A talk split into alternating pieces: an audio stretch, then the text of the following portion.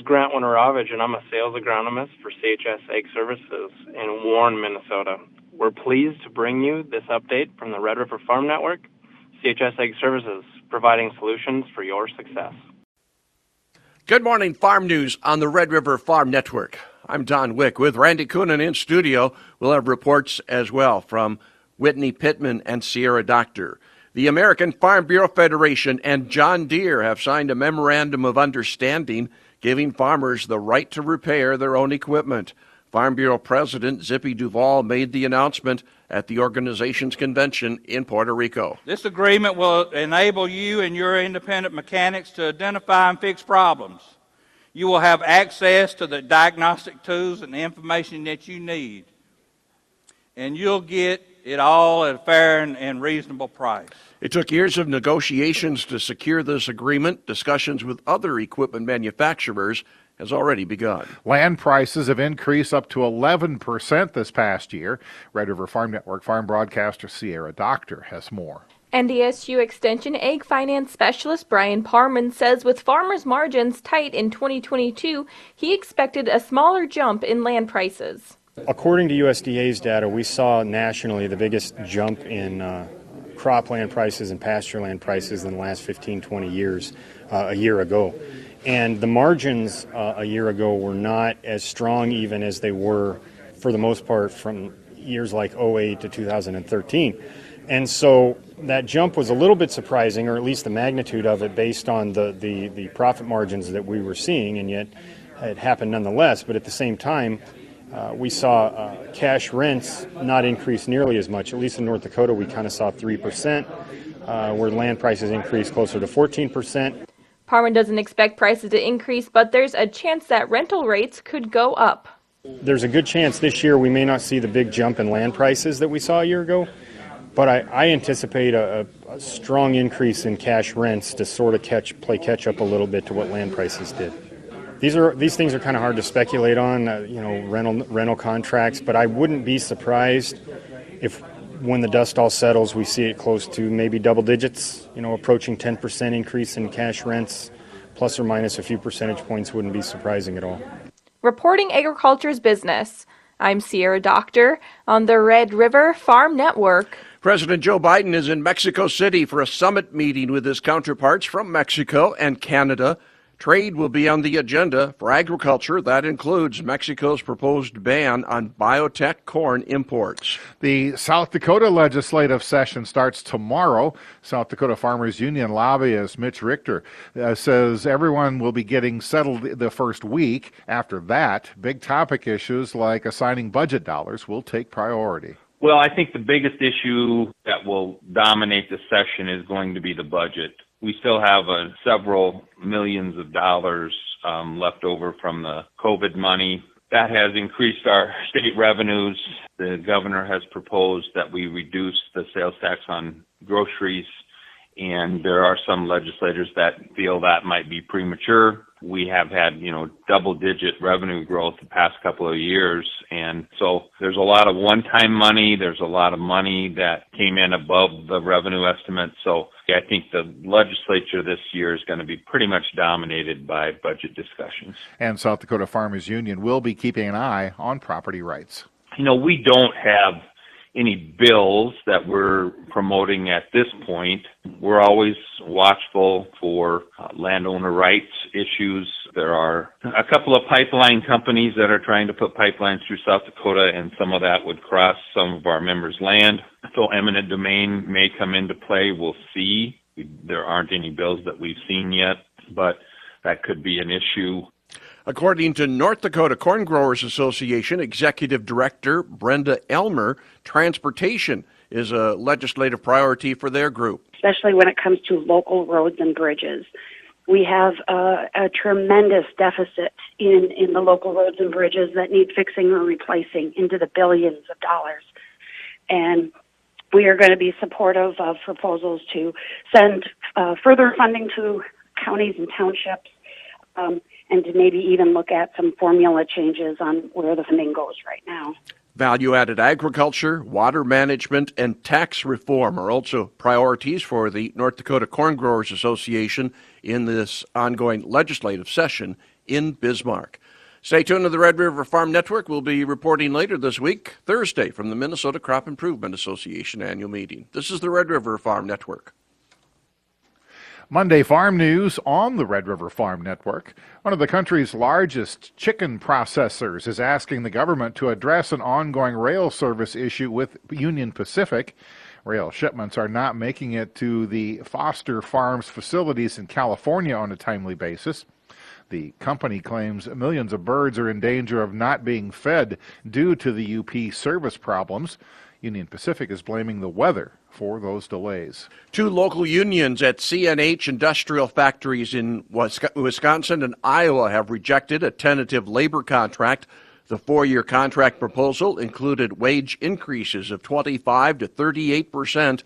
A strike has been underway at the farm and construction manufacturing plants since May. The American Farm Bureau's annual convention continues. Red River Farm Network farm broadcaster Whitney Pittman has more. The New Horizon Award from the American Farm Bureau recognizes innovative new State Farm Bureau programs. Minnesota Farm Bureau was recognized for its interactive ag literacy exhibit at the Minnesota State Fair. After a remodel and revamp of the Minnesota Farm Bureau building at the State Fair, Foundation Director Ruth Merrick said the project had a lot of support from a wide range of people the Minnesota Farm Bureau did a complete revamp on the Minnesota State Fair building for the Farm Bureau and all the educational ag literacy exhibits that we had inside it. We were able to do a lot of stuff with a lot of support from Farm Bureau members, organizations, donors, county farm bureaus, all the Farm Bureau volunteers that come in during those 12 days of the state fair. So um, and they saw the value in that. The American Farm Bureau judging team saw the value in that, and they wanted to recognize that. So it was pretty cool. Merrick says the goal of the interactive display was to showcase agriculture's contribution to products we use every day beyond just the food on our tables. We were able to take a borrowed theme from the Iowa Farm Bureau called Farmers Produce More Than Produce. And we really rallied around that theme and wanted to tell the story of agriculture beyond the food plate. People always think uh, of farmers and the food that we bring to the table, but they don't think of all of the other items that we use every single day in our life that comes from agriculture, um, such as batteries, such as fuels and paints. And um, what was fun was to take that value added agriculture and be able to commu- communicate it to fairgoers. Minnesota was one of six states to receive the New Horizon Award at this year's American Farm Bureau annual convention at San Juan, Puerto Rico, going on now through Wednesday. For the Red River Farm Network, I'm Whitney Pittman. Former American Farm Bureau Federation Executive Vice President Dale Moore was presented the group's Distinguished Service Award. Moore served in that role from 2018 to 2022. Moore was chief of staff for four ag secretaries and was on the staff of former House Ag Committee Chair Pat Roberts. Managing potato quality post harvest is critical to profitability. Syngenta post harvest manager Tim Madden says there are a number of issues that can arise in stored potatoes. And Syngenta has developed a number of products over the years that help protect that uh, degradation and storage. We have a couple products, primarily the one we're promoting currently is Archive. It's a mix of fludioxonil with azoxystrobin. It's a very unique product that it has two, uh, two methods of protection. It comes from two frac groups and uh, so it, it, it helps people protect against a number of ailments. New products are allowing potatoes to retain their quality longer.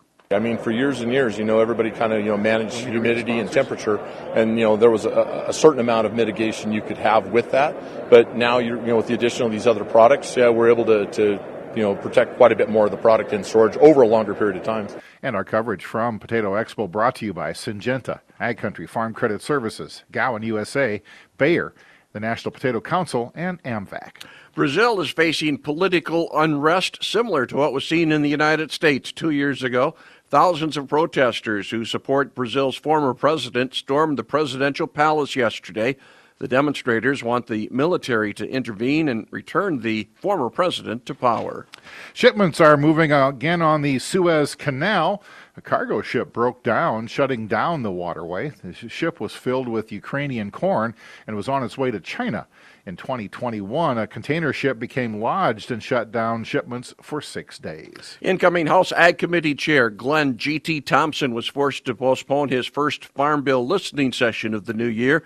That session was scheduled to be held Friday when lawmakers were in the midst of the election of House Speaker McCarthy. That bipartisan Farm Bill meeting now rescheduled for this Friday in Pennsylvania. This is the Red River Farm Network. Welcome to Inside Agriculture on the Red River Farm Network. The supply chain situation is improving, and manufacturers are finding a way to mitigate any product shortages. Gowan USA Northern Plains sales representative Marcia Van Laer. Well, supply is always going to be one of our, our big issues, issues in agriculture. And I know with the products that Gowan has, uh, our supply has been decent we do uh, encourage the growers to talk to their retailers sooner rather than later about securing what supply they think they're going to need, though. Weed control is one concern potato growers are facing as they head into 2023. So, weed control, we have the oldie but the goodie with Eptam. Eptam you can use throughout the growing season for control of your pigweed species, some grass species. Nightshade, it's excellent on hairy nightshade and then it also has some uh, black nightshade control. And then we did uh, expand our Sonalan HFP label, and now we do have Sonalan label for potatoes in the up and down the Red River Valley. The Minnesota Crop Improvement Association is one of the leading state agencies of its kind. Uh, President and CEO Fawad Shah. We would like to stay right on uh, the, uh, the top five agencies with respect to acres. In many years, we are uh, either the number two or number three. Obviously, uh, North Dakota has uh, a lot more acres than, than Minnesota with respect to certified seed production. Between North Dakota, Oregon, and uh, Minnesota, we are either the top second or top third. Last year's wet spring cut into the number of certified seed acres in Minnesota. There was delay in planting and such. Um, so uh, it it took away some of the small grain acres, especially wheat acres, just because uh, you know it was sometimes it was um, in some areas it was a little too late to plant. And after two years of virtual meetings, the Minnesota Crop Improvement Association is back with a face to face annual meeting that will be held Thursday in Fergus Falls. USDA will be releasing its next crop report on Thursday. CHS Hedging Commodity Manager Preston Zachariah says that January report is significant. Always significant.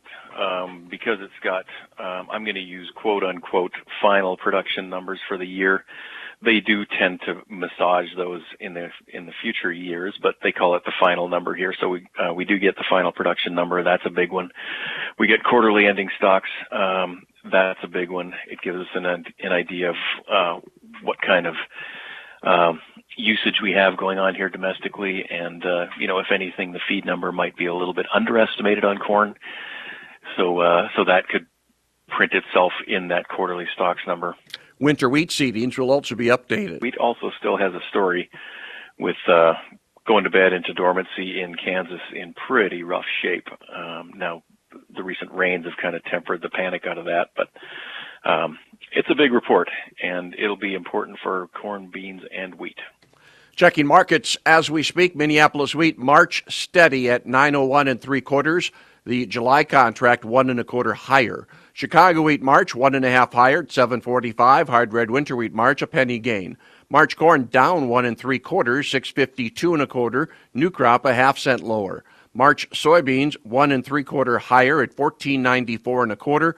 The July soybeans 1502 and a half, gaining three quarters of a cent. As we check the farm calendar, uh, the small grain update meetings for wheat, soybean, and corn growers going on this week. Uh, starting tomorrow at Dilworth, it is a noon start. Uh, lunch will be served. On Wednesday, they'll be in Ada and Crookston. Thursday, Lancaster and Roseau. Friday, St. Hilaire. Again, the small grain update meetings that are on the agenda. And North Dakota Grain Dealers Association has their annual convention the 15th through the 17th. That'll be in Fargo. Have a great Monday. This is the Red River Farm Network.